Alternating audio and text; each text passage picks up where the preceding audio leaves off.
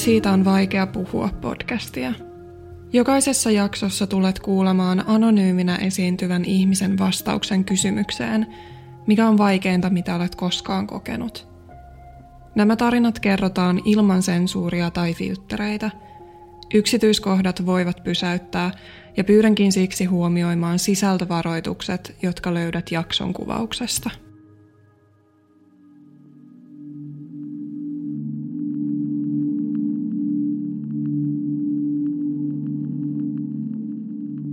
Mun edellisen kumppanin kanssa. Me oltiin asuttu yhdessä ja oltiin kihloissa, mutta meidän välit oli sit siihen loppuvaiheessa tulehtunut. Erityisesti ehkä sen takia, että me oltiin kaksi tosi erilaista ihmistä. Et toinen oli paljon selkeämpi ja tarkempi arjen asioissa ja mä oon itse semmoinen aika suurpiirteinen ja hulivili ja ehkä mulla oli joku semmoinen suuri vapauden kaipuu. Niin ennen meidän eroa, niin meillä oli kyllä tosi tulehtuneet ne välit. Ja siis varmasti paljon just sitä, että kun oli niin kuin ero tulossa ja, ja tota, kaipas omaa vapautta ja meillä oli siis meillä oli hetkellisesti avoin suhde siinä just loppuvaiheessa suhdetta. Me istuttiin itse asiassa autossa, me oltiin matkalla kotiin jostain reissusta ja sitten mä vaan sanoin, että pitäisikö meidän kokeilla avointa suhdetta ja sitten se kumppani oli silleen, että joo, mä oon miettinyt ihan samaa. Ja siis todellisuudessahan se oli ihan selkeä lopun alku. Me ei ehkä kumpikaan oltu lopulta semmoisia avoimen suhteen ihmisiä. Mutta se tuntui silloin hyvältä ratkaisulta. Mutta sitten jossain vaiheessa mä halusin päästä toiseen kaupunkiin asumaan. Vähän niin kuin lähin siitä sit omille teilleni. Me ei vielä siinä vaiheessa erottu. Mutta pari kuukautta sen jälkeen niin, niin tota me yhdessä tultiin siihen tulokseen, että et ei me kuuluta yhteen muutettiin sitten erilleen kumppanin kanssa. Se oli kyllä tosi iso muutos ja, ja varsinkin se, että mä silloin, kun me erottiin, niin mä asuin isommassa kaupungissa ja tavallaan se maailma oli avoinna ja siinä semmoisessa eron jälkeisessä ahdistuskriisissä ja yllättävässä hirveässä vapaudessa, niin siinä lähti aika nopeasti mopokäsistä. Toki itsetuntoon se jätti tosi paljon paljon jälkiä ja, ja se, että sen jälkeen kun me erottiin ja mä tavallaan huomasin, että monet ihmiset olikin kiinnostunut musta, niin se lisäsi sitä intoa lähteä deittailemaan enemmän tyyppejä ja oli entistä innokkaampi tapaamaan koko ajan uusia ihmisiä ja siinä niin kuin vähän semmoisessa omassa hurmiossaan pyöri niin kuin jatkuvasti. Se jätti pitkäksi aikaa kyllä se suhde itsetuntoon kolhuja. Ja myös siis ihan muissakin ihmissuhteissa, että semmoista epävarmuutta siitä, että, että voiko musta tykätä, onko mä tyyppinä kiva vai onko mä tyhmä. Ja edelleen joskus nyky, nykypäivänäkin nykyisessä suhteessa huomaan pyyteleväni anteeksi hassuja asioita. Musta tuntuu, että meillä oli just tässä edellisessä suhteessa tosi erilaiset tarpeet seksin suhteen, niin mä huomasin, että mulla vähän niin kuin lähti se mun oma seksuaalinen käyttäytyminen sellaisena, että kun olisi laittanut ihan hirveän määrän bensaa liekkeihin. Se meni jotenkin, ylimitotettu on tosi väärä sana, mutta se räjähti käsiin ja siis siinähän oli hirveä määrä mukavia juttuja. Siis seksihän on ihana asia ja ihmisten tapailu on ihanaa siinä sitten mä rupesin deittailemaan nimenomaan siis sukupuolisia miehiä ja se huomio, mitä mä sieltä sain, sehän oli ihan sairaan siistiä. Uh, jos mun pitäisi määritellä se, että millaisia tunteita mä koin tona aikana, erityisesti mä olin hirveän yksinäinen. Musta tuntui, että, että kukaan ei voi koskaan rakastaa mua ja mä en ole hyväksytty mutta siis yli, yleinen semmoinen tuntemus, mitä nyt ihminen erotessaan ja ehkä, ehkä epävarmana, niin tuntee tosi yksinäinen. Ja sitten mä vähän seurasin sitä dopamiinia. Mä seurasin sitä hyvän olon tunnetta niistä, siitä deittailusta ja niistä kaikista ihmisistä. Sitten laitettiin Tinderi laulamaan. Mulla oli yhdessä vaiheessa jonkun aikaa vähintään yksi uusi heila viikossa. Ja sitten mun vapaa-aikani sen sijaan, että mä olisin ollut vaikka mun kavereiden kanssa, jotka olisi voinut olla mun tukena eron jälkeen, niin mä olin mieluummin uusien ihmisten kanssa. Ehkä osittain myös sen takia, että ei tarvinnut kohdata niitä omia ajatuksia, vaan pysty olemaan kuka tahansa. Kyllä mä välillä sanoin, että tuntuu, että menee työhaastattelusta toiseen. Mä en missään vaiheessa silleen, sillä tavalla esittänyt olevani oikeasti joku muu. Ehkä enemmän semmoinen itseni parempi versio, piirtee tällainen ja tällainen. Ehkä sitä, mitä ihmiset halus nähdä. En sellainen ahdistunut ja yksinäinen reppana. Ja totta kai siis siinä, siinä myös puhuu sitä mantraa itselleen, niin tulee hyvä, hyvä mieli itsestään. Ja kun ne ihmiset kehuu, niin se on myös aika kiva. Se oli semmoinen itseään ruokkiva pyörä. Noin vuoden verran. Yksikin outo tyyppi oli sellainen, että se ei halunnut, se, se olisi halunnut tulla meille. Me tavattiin siis Tinderissä. Keskustelu oli tosi kiinnostavaa. Vaikutti älykkäältä ja erityisesti tunneälykkäältä ihmiseltä, joka välittää siitä, että mitä muut ajattelee.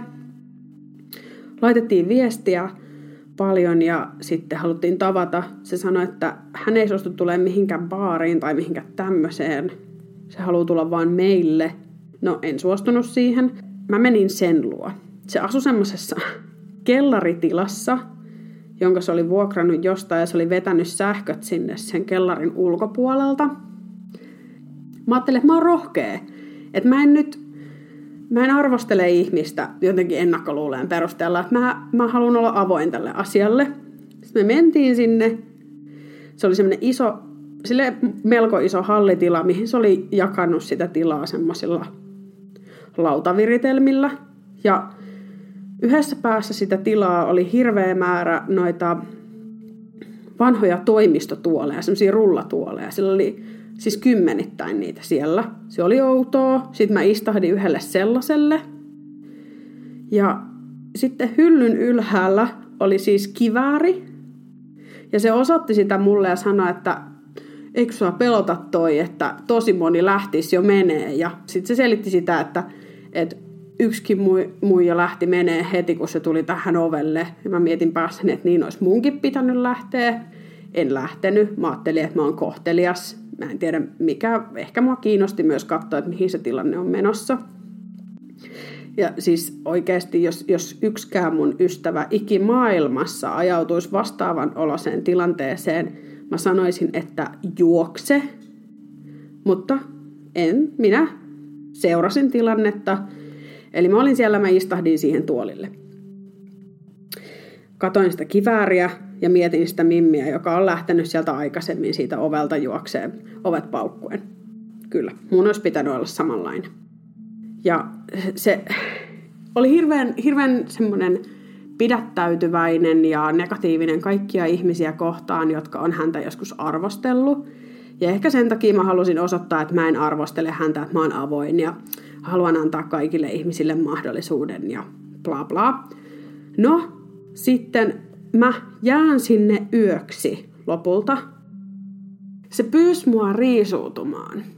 Mä tietenkin riisuudun ja hän haukkuu mut pystyyn.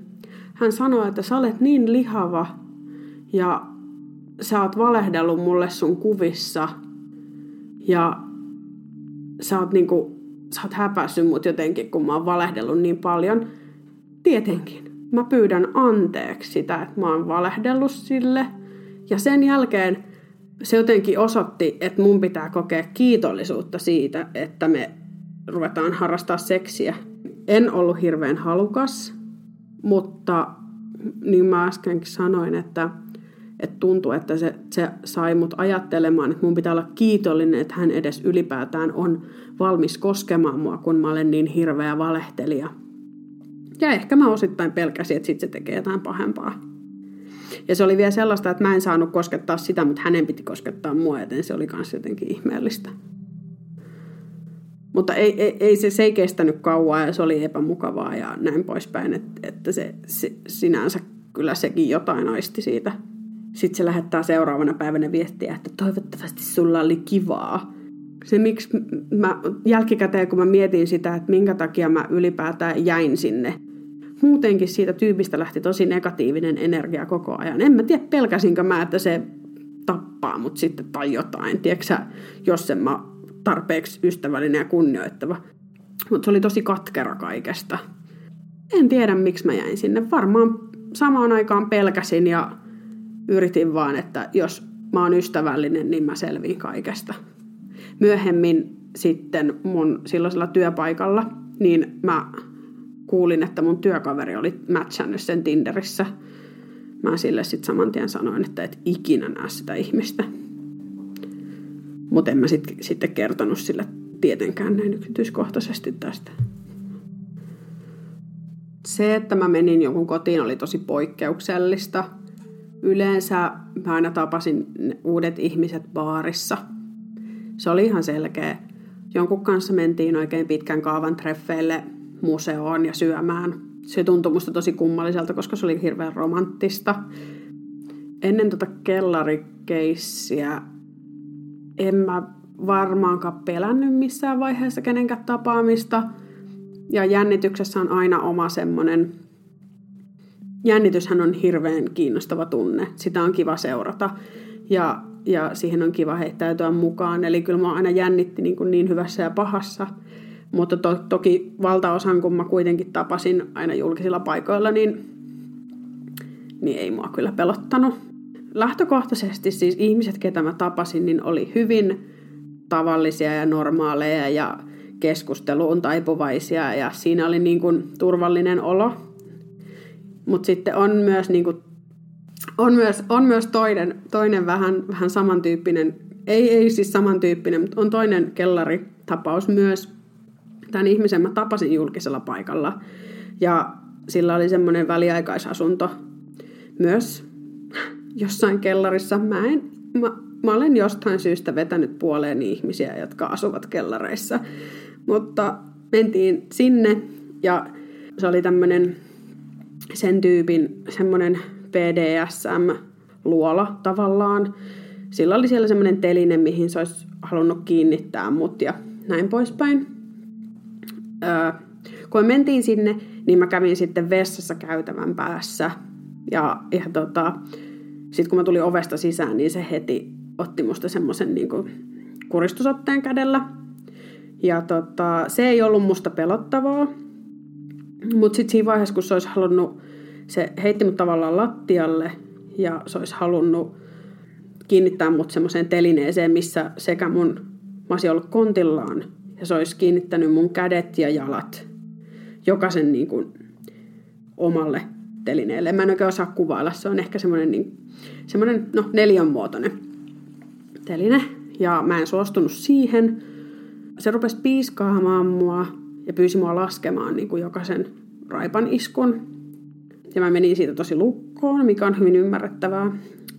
Mutta sitten se huomasi jostain vaiheesta, että, että mä oon selkeästi lukossa, että mä en pystynyt sanoa, että mä en enää tykkää siitä tilanteesta. Se lopetti kaikki saman tien ja otti mut syliin sohvalle ja silitteli ja oli tosi turvallinen, että siinä ehkä kävi sillä tavalla, että kun me tavattiin siellä baarissa, niin oltiin niin innoissamme toisistamme, että se tilanne lähti eskaloitu. Mutta mä oon sille tosi kiitollinen, että se huomasi sen tilanteen heti. Mutta yleisesti ottaen siis noi tommoset erikoisemmat persoonat oli totta kai paljon kiinnostavampia kuin muut. Valtaosa niistä ihmisistä oli ihan sille suht tervejärkisiä jotkut ehkä eri tavalla vähemmän tervejärkisiä, että ne sitten jäi sillä tavalla ahdistelemaan siis viesteillä ja tämmöistä, mutta mitä siinä, estää vaan. Harvaa ihmiselle, ketä mä tapasin, niin kaikille mä en edes välttämättä kertonut mun omaa nimeä, tai siis kerroin tietysti etunimen, mutta en juuri mitään sellaista, mitä ne, mistä ne sais mut kaivettua somesta. Ihan tarkoituksella enkä mä myöskään ollut hirveän kiinnostunut siitä, että joku laittaisi jotain Instagramissa jotain pyyntöä tai Facebookissa, koska tarkoitus ei todellakaan ollut päätyä mihinkään vakavampaan. Siihen aikaan, kun mä olin kuitenkin niin ahdistunut ja yksinäinen ja ja ei oikein ollut semmoista suuntaa elämällä. Mä oon aika varma, että silloin jotain tekemistä just semmoisen ehkä enemmänkin itseni rankaisun, ei ehkä, ei ehkä itsetuhoisuuden, mutta se, se miten mä niin kuin olin kuitenkin tosi altis oudoille tilanteille. Ja mä oon tosi kiitollinen, että, että mitään sen kummempaa ei sitten tapahtunut niin kuin näiden tyyppien kanssa. Ja näin, että mä oon totta kai tosi onnekas ja kyllä mä aina laitoin mun ystäville tota, sijainnin, että mä oon täällä ja täällä ja jos musta ei kuulu, niin tiedätte kyllä. Yleensä aina kun mä palasin kotiin tapaamisista, aika normaali olo mulla oli. Ehkä mä rupesin suunnittelemaan sitten seuraavaa tai keskustelin jonkun toisen tyypin kanssa. Jossain vaiheessa, kun se, se tota varsinainen deittailupiikki oli mennyt ohi sen eron jälkeen, niin tota, tutustuin tosi kiinnostavaan tyyppiin, joka oli tietenkin muusikko ja nähnyt maailmaa ja hirveän kiinnostava ihminen ja ihan sairaan hyvän näköinen. Ja en siis mitenkään silmittömästi rakastunut häneen. Se oli vaan todella kuuma ja kiinnostava. Se oli ihanan selkeätä ja se oli hyvä tyyppi, turvallinen ihminen, kenen kanssa oli todella kivaa. Se oli hyvin, hyvin selkeää, että tämä ei tule etenemään mihinkään ja että kumpikaan ei halunnut suhdetta ja se siinä olikin niin kuin osa sitä turvallisuuden tunnetta, koska pystyy olemaan täysin rennosti. Ja siis missään vaiheessa en, en varsinaisesti ihastunut hänen eikä hän muuhun. Että se oli ihan, se oli ihan platoninen homma. Koko tämän, tämän tota, heilastelun vuoden, milloin mä oon tavannut erilaisia ihmisiä ja näin, niin aina jos mä harrastin jonkun kanssa seksiä, mä olin todella tarkka siitä, että että meillä on ehkäisy käytössä. Ja, ja sen lisäksi mä kävin vähintään kerran kuukaudessa testeissä. Ihan sen takia, että vaikka mulla olisi ollut, mä olisin, mulla ei olisi ollut uutta heilaa, että mä olisin tavannut samaa tyyppiä, niin mistä minä tiedän, että mitä se olisi tehnyt siinä välillä. Siis ihan, ihan oman mielen rauhan takia kannattaa käydä testeissä aina. Sen kanssa yhden kerran jätettiin ehkäisy käyttämättä. Oltiin, äh, oltiin tota, joiden jonkun bileillan jälkeen pylsitty ja käytetty ehkäisyä, mutta sitten jossain vaiheessa yötä me herättiin ja ruvettiin harrastaa seksiä ja siinä sillä tavalla unen ja humalan sekaisessa tohinassa niin päätettiin, että no No pannaan vaan sellaista keskeytettyä yhdyntää, että se on ihan ok. Joo, se oli ihan ok. Mutta tota, mä en ymmärrä, minkä takia mä en käynyt hakemaan sen jälkeen seuraavana aamuna jälkiehkäisypilleriä, koska, koska mähän ovuloin silloin. Vajaa kaksi viikkoa sen jälkeen, kun mulla olisi pitänyt menkat alkaa, vappuna 2018, tajusin, että mun menkat ei ole alkanut. Ja kyllä mä sen sitten jo tiesin. Mä lähdin käymään apteekissa ja mä pyysin niiltä parhaimman raskaustestin, mitä niillä on. Ja sitten se apteekin, apteekin nainen oli mulle sillä tavalla, että toivottavasti tulee plussaa. Ja mä sanoin, että toivottavasti ei tule. Ja vaan katsoi mua sille hämillä ja vähän nolona, että hän oli toivotellut raskautta jollekin ihmiselle oli siis vappuaatto. Mulla oli tiedossa kunnon bileet sinä päivänä. Ja mä kävin vessassa ja tein sen testin ja odotin siinä, avasin kaljan ja, ja tota, katoin sitä testiä ja siihen tuli plussa. Ja mä soitin mun kaverille, että kai tää on niinku virheellinen, että voiko tää olla virheellinen. Ja se sanoi mulle, että harvoin plussa on virheellinen. Ja mä olin se, että niin, näinhän se sitten tietenkin on se oli aika, aika sokeraava hetki. Se oli osittain semmoinen, että kyllä mä sen tiesin, että koska me oltiin sen yhden ainoan kerran oltu vähän, vähän tota huolimattomampia, mutta sitten samaan aikaan se oli ihan hirveetä. Musta jotenkin tuntui siltä, että tämä on niin väärin. Mulla oli, mulla oli yksi ystävä, joka oli tosi, tosi, tosi kovasti ja pitkään halunnut lasta.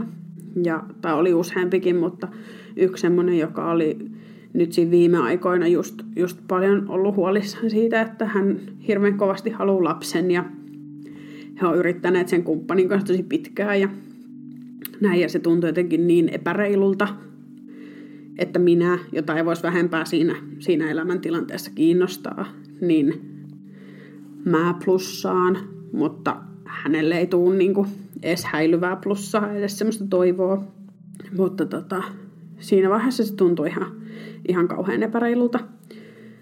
Ja myös siltä, että, että mä olen todella idiootti ihminen, että, että mä oon hirveän tyhmä ja miksi mä oon antanut tämän tilanteen mennä tähän ja, ja nyt tämä pitää äkkiä hoitaa pois päiväjärjestyksestä, että pois vaan, pois vaan sisältä ja pois vaan mielestä, niin, niin se on sitten hoidettu. Mutta ei se tietenkään ollut ihan niin helppoa, vaikka mun asenne oli niin, niin kepeä siihen silloinkin koko ajan.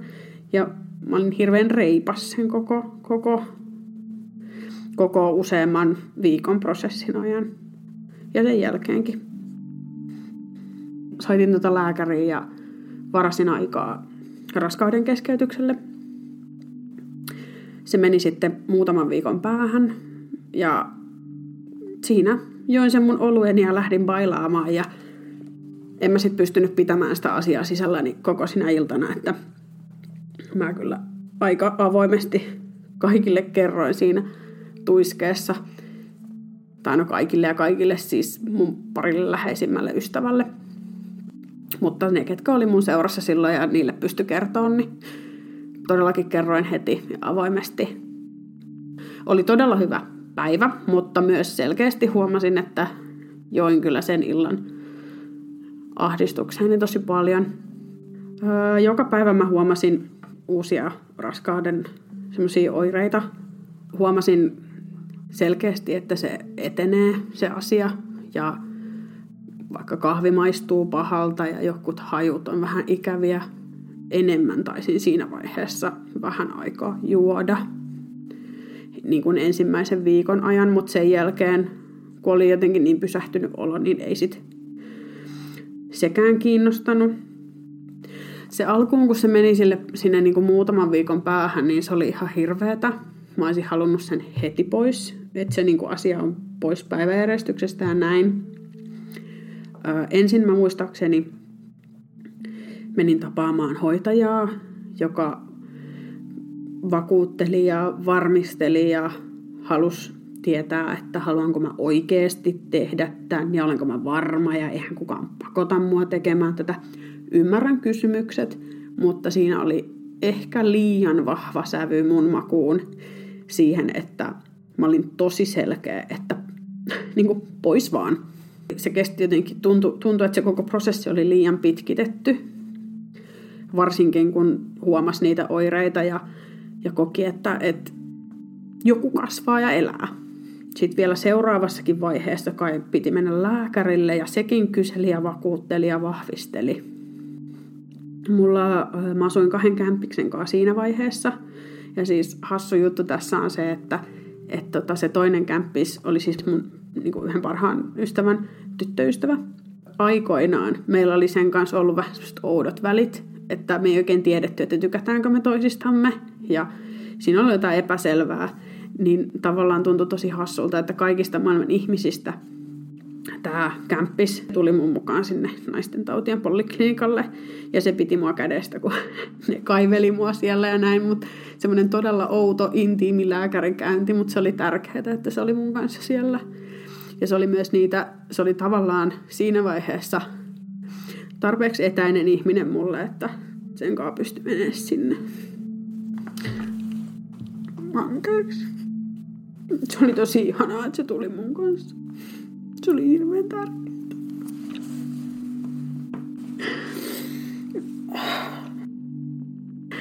Mun kämppis piti mua kädestä. Niin kun se oli tavallaan se on tosi outo tilanne, mutta se oli kyllä yllättävän tärkeää, että se oli siellä. Mentiin siitä sitten juttelemaan sen hoitajan ja lääkärin kanssa. Ne kertoi mulle siitä, että he yleensä keskeytyksen jälkeen laittaa sitten kierrokan tai jonkun muun ehkäisyn sille ihmiselle. En olisi halunnut ehkäisyä, mä en ollut kauhean kiinnostunut hormonaalisesta ehkäisystä noin ylipäätänsä, mutta sellaista se on. Ja tota, sitten puhuttiin siitä, että milloin se varsinainen keskeytys tehdään.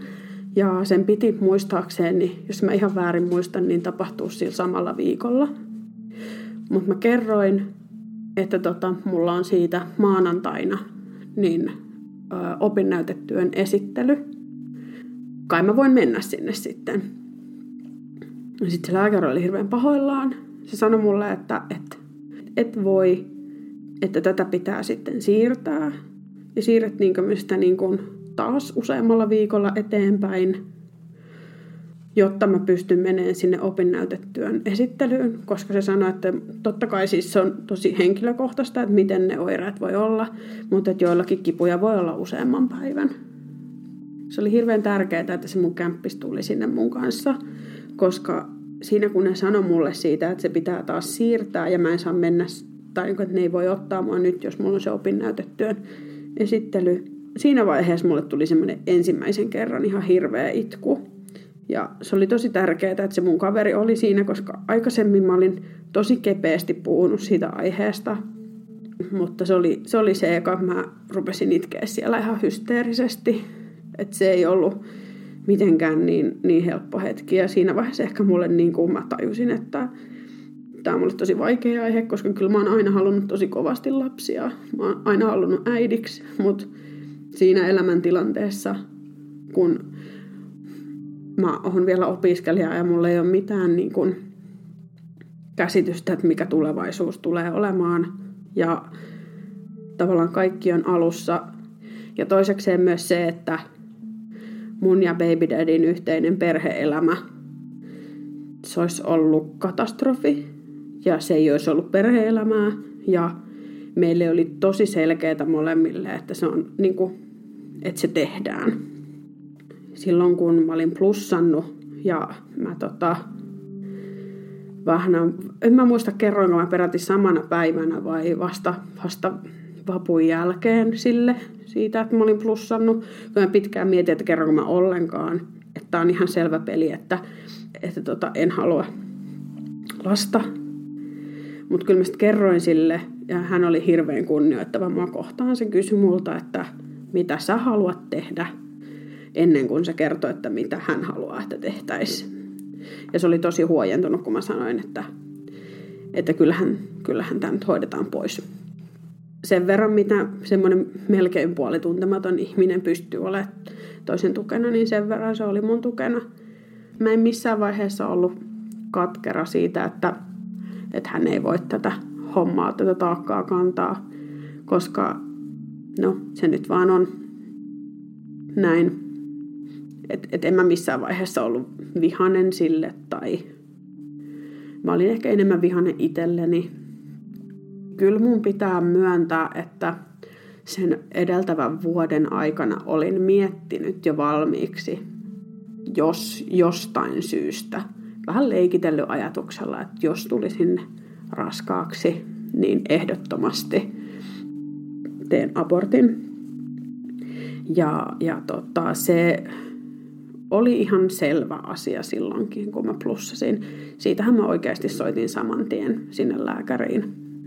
Että siihen ei jäänyt, mä en, mä en harkinnut sitä asiaa. Mun mielestä kaikki meni oikein. Että se oli oikea päätös ja hyvä päätös. Ja loppu, loppujen lopuksi siis mulla oli tosi onnellinen raskauden keskeytys siinä mielessä, että, että se, se on tehnyt mut onnelliseksi tämän päivän elämässä. Mä olin siinä viikkoja seurannut tietenkin netistä, aina katsonut, että minkä kokonen se on se, se tota, sikiö siellä tällä hetkellä ja miten se kasvaa ja mitä sillä kehittyy. Ehkä ei olisi pitänyt katsoa. Se oli, mutta mua myös kiinnostaa tuommoiset asiat tosi kovasti. Ja mä analysoin niitä mun oireita ja kaikkea joka päivä.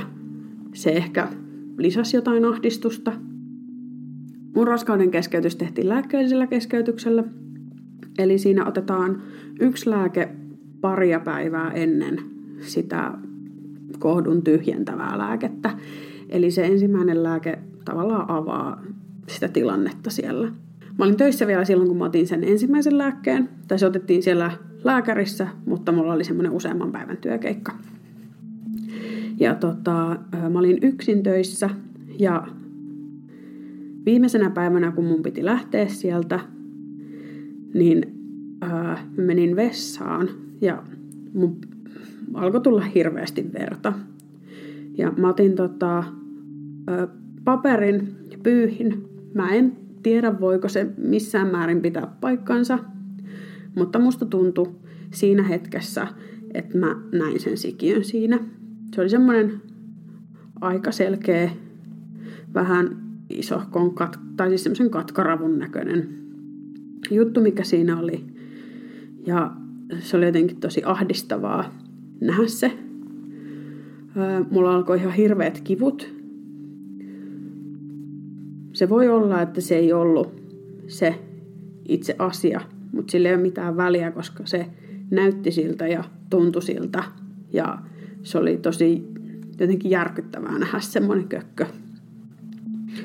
Ja äh, mä nousin sieltä vessasta, mä soitin heti sinne äh, päivystävälle naisten linjalle tai mikä naisten tautien poliklinikan tämä raskauden keskeyty tänne sinne äh, päivystävään puhelimeen. Soitin heti ja mä sanoin, että mulla alkoi hirveät kivut ja mä voidaan tosi paljon verta. Öö, mun pitäisi ottaa se varsinainen kohdun tyhjentävä lääke vasta ylihuomenna, että mitä tämä tarkoittaa. Ja ne oli mulle sillä tavalla, että mikä mun vointi on ja näin poispäin, että voiko joku tulla mun luokse. Mä olin yksin töissä ja, ja tota, mä lopetin sen puhelun siihen, kun mä pyörryin mä, lait, mä sanoin sille, että mulle tuli nyt tosi huono olo, mun on pakko lopettaa. Ja mä pyörryin sinne töihin ja hetken päästä mä heräsin. Ja mä soitin mun ystäville, että voiko ne tulla mun avuksi nyt, että mä tarviin apua.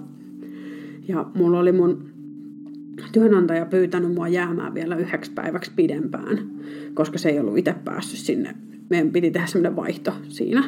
Ja tota, mä en tietenkään pystynyt. Ja mä totta kai sanoin, että mulla on sairaskohtaus ja mun piti jäädä odottamaan tuuraajaa sinne. Öö, mä olin y- yksin siellä ja odotin sitä tuuraajaa ja mun ystäviä. Ja mun ystävät ja se tuuraaja tulee samalla hetkellä. Mun ystäviä, ystävät tulee ehkä neljän muun ihmisen kanssa kännissä sinne, koska ne on ollut viettämässä kivaa kesäpäivää semmoisella vähän venähtäneellä piknikillä. Olihan se vähän ihmeellistä, että niitä tulikin viisi tai kuusi ihmistä sieltä, kun mä oletin, että niitä tulee yksi tai kaksi. Ja jotenkin siinä tilanteessa, kun mä näin niin kuin mulle lähes tuntemattomia ihmisiä siinä mukana, tuli semmoinen tosi outo olo, että mun pitää nyt tsempata tässä tilanteessa Mä kirjaimellisesti mun alakerrasta vuotaa verta. Mä oon ihan paniikissa. Ja mä vaan haluaisin, että mut, niin kuin joku taluttaa mut kotiin. Kun mä olin soittanut, että voitteko te kaksi tulla.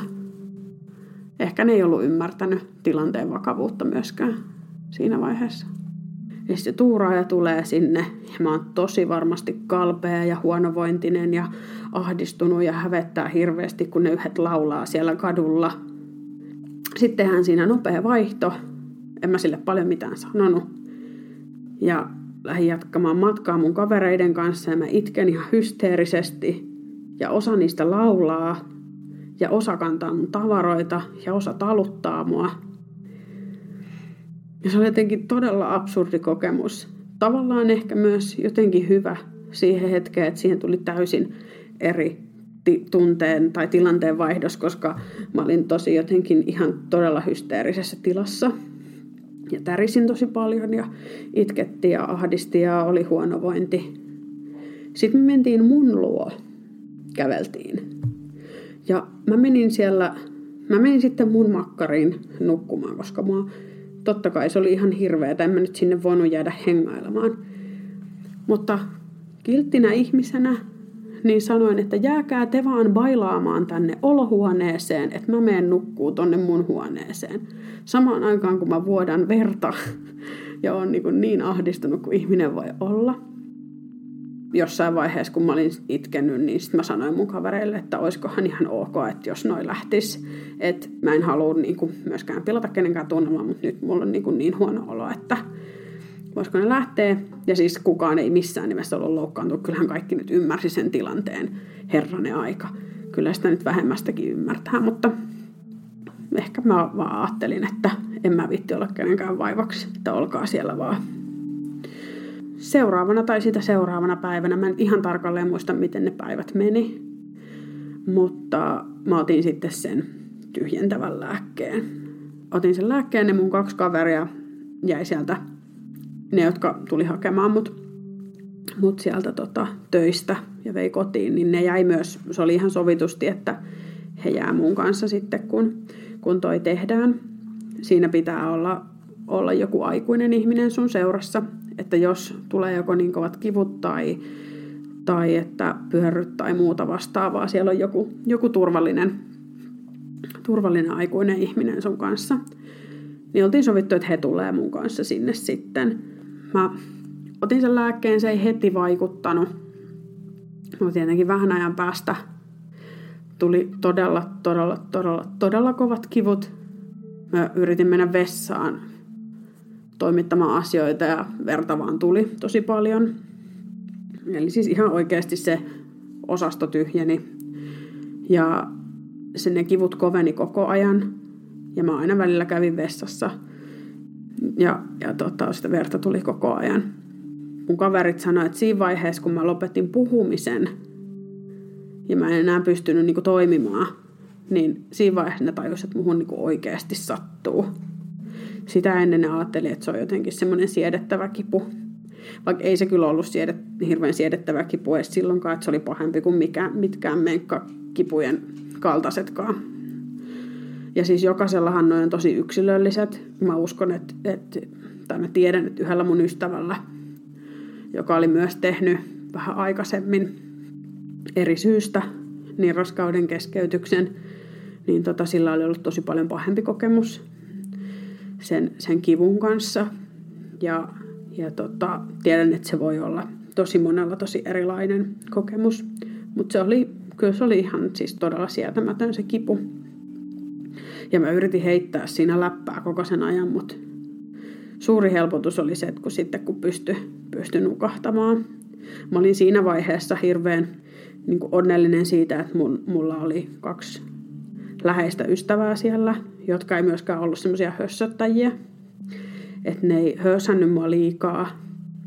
Ja näin osas jossain tilanteessa tuoda mulle vettä tai myös kysyä, että miten menee se oli mulle silloin tosi tärkeää, että mulla on hyvin turvallisia ihmisiä siinä mun kanssa. Mutta ihan hirveä päivähän se oli. Ja varsinkin kaikki nuo edeltävät tapahtumat siihen, että porukka tulee dokaamaan meille. Ja siis ei sillä, että, että jotenkin se olisi ollut hirveän yleistä, että tollaista tapahtuu. Se vaan sattuu olemaan semmoinen päivä, kun kaverit oli ollut piknikillä ja sitten ne jatkoi sitä meininkiä siitä niin kuin vähän ajan päästä. Mä konttaan siellä lattialla ja itken, kun sattuu niin paljon ja verta valuu joka suunnasta. Kun ne varsinaiset kivut sitten oli hellittänyt ja seuraava päivä tuli. Monellahan ne voi olla vielä seuraavana päivänä. Mulla ne ei onneksi ollut enää silloin.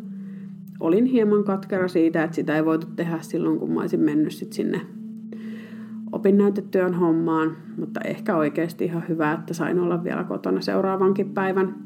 On varmasti aika tyhjä olo monellakin eri saralla, niin kirjaimellisesti kuin henkisesti. Mutta oli, se oli myös, olimme myös siis siinä mielessä tyytyväinen, että se oli mukamas vihdoin ohi. Se oli myös tosi pysäyttävää aikaa et sen jälkeen mä lopetin aika pitkälti niin kuin ylimääräisten ihmisten deittailun. Enkä mä oikein halunnut tavata ketään. Että sain, sain omaa aikaa. Ehkä se oli omalla tavallaan myös semmoinen tärkeä pysäyttävä hetki, mikä on sitten johtanut niin kuin nykyään parempaan, parempaan itsetuntoon ja parempaan elämään, mutta, mutta tosi ikävähän se oli. Todella, todella ikävää. Jälkikäteen mulle on jotkut kaverit sanonut, parikin kaveria, mutta yksi ehkä silleen vähän vahvemmin, että se oli silleen pahoittanut mielensä siitä, että mä haluan tehdä raskauden keskeytyksen, koska hän olisi itse halunnut lasta niin kovasti, että hän ei voinut ymmärtää, että miksi mä ikimaailmassa haluaisin niin keskeyttää sen. Mun yksi toinenkin ystävä on sanonut, että, että se oli harmissaan siitä, että hänkään ei voi ymmärtää. Mutta molemmat kyllä yritti, ja siis en mä heille mitenkään loukkaantunut siitä, että he sanoi noin, mutta en kyllä kehottaisi sanomaan kenellekään siltikään noin, koska se on jokaisen oma päätös. Ja, ja vaikka niin tulisi paha mieli siitä, että, että joku haluaa tehdä keskeytyksen, niin se ei ole sun elämä eikä sun asia. Niin että sä voi mennä sanomaan toiselle noin. Mutta en mä heille siis mitenkään, mitenkään varsinaisesti siitä loukkaantunut. Olihan se vähän tyhmää ja kyllä mä koin semmoista syyllisyyttä siitä, että minulle oli siunaantunut tämä hedelmä, mutta ei heille. Mutta elämä on epäreilua siinä mielessä. Vaikka mä olin hirveän reipas ja hirveän varma siinä, mitä mä teen, ja puhuin mun läheisille ystäville, niin kyllä mua edelleen hävettää puhua tästä. Että en mä tästä silleen puhu. Tässä on varmaan ehkä ensimmäinen hetki, kun mä oikeasti käyn läpi tätä asiaa näin paljon. Mm, mä aina välillä mietin sitä, että, että minkä ikäinen se tyyppi olisi ollut. Ja se, on, se on tosi absurdi ajatus. Mä en niin kuin missään, mä en niin kuin mitenkään pysty istuttaa sitä mun elämää. Että se oli ihan oikeasti hyvä päätös.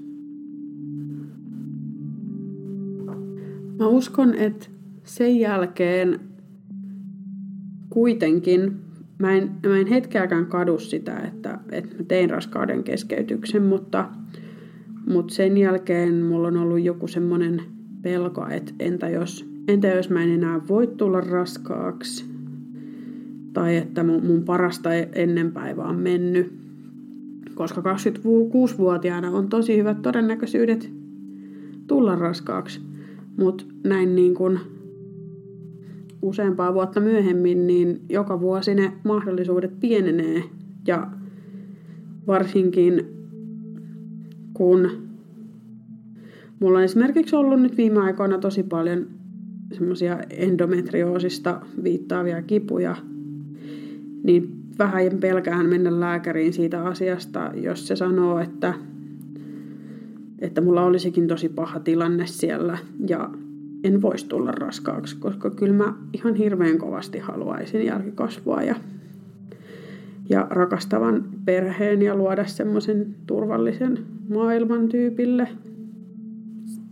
Varsinaisesti sen enempää, mitä välillä on miettinyt, miten se, millaista elämä olisi, niin en ole hirveästi joutunut arjessa miettimään tätä asiaa. Enkä oikein sen enempää ajatellutkaan. Tuossa vähän aika sitten mä näin yhtä mun ystävää ja me siinä juotiin viiniä ja juteltiin ja ilta meni sillä tavalla aika pitkäksi. Mä en tiedä, miten se keskustelu päätyi siihen,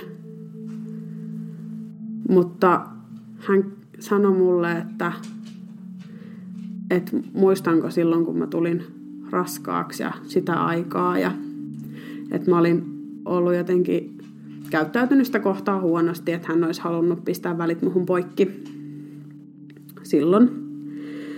Totta kai, siis mä ymmärrän, mä oon käyttäytynyt huonosti ja näin poispäin. Mutta mulle meni myös silloin tosi huonosti. Ja hän sitten sanoi, että kun hän kuuli, että mä tulin raskaaksi, niin hän ajatteli, että siitä sai.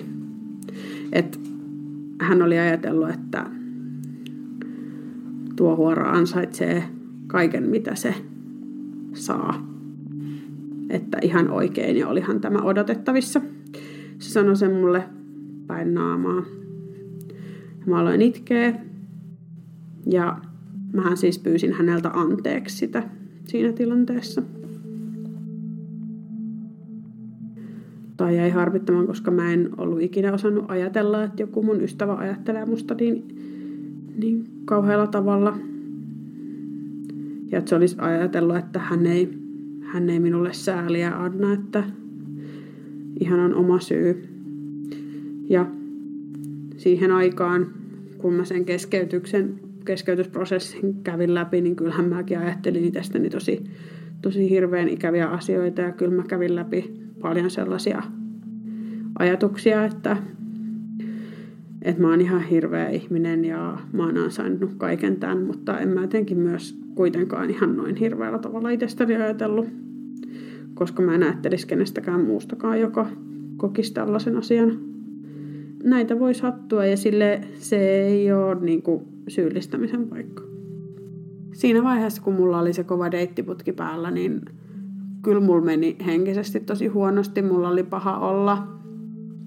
Ja mä olin hirveän epävarma itsestäni. No jos mä vaikka tapaisin niin kuin itteni menneisyydestä, kyllä me ollaan ihan erilaisia tyyppejä.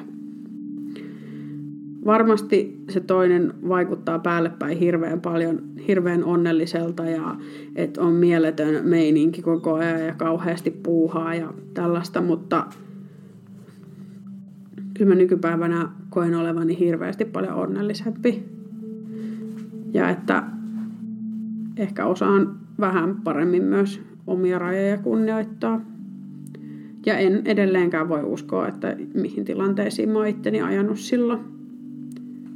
Mä löysin vähän aika sitten Instagramista sellaisen tilin kuin onnellisia aborttitarinoita. Eli se on Instagramissa onnellisia alaviva aborttitarinoita se on joku semmoinen tarpeeksi anonyymi vertaistukiryhmä, mitä mä olisin ehkä itsekin kaivannut silloin. Mutta kyllä mä koen, että et lopulta se mun abortti oli tosi silleen onnellinen, koska silloin on onnellinen loppu. Mä en kadu mitään, mitä mä oon ihmisten kanssa tehnyt tai ollut, enkä ikinä ole kokenut mitään sellaista häpeää mistään seksuaalisuudesta tai tällaisesta. Ja ne kuuluu elämään ja mun mielestä on tärkeää, että ihmiset saa tehdä omien rajojensa mukaan niin asioita. Mutta mun mielestä ne on tärkeitä kokemuksia ja tärkeitä, tärkeitä askelia käydä. Enhän mä olisi muuten tämmöinen tyyppi, mikä mä nyt olisin, jos en mä olisi noita kaikkia läpikäynyt. On tosi onnellinen, että asiat kääntyi näin.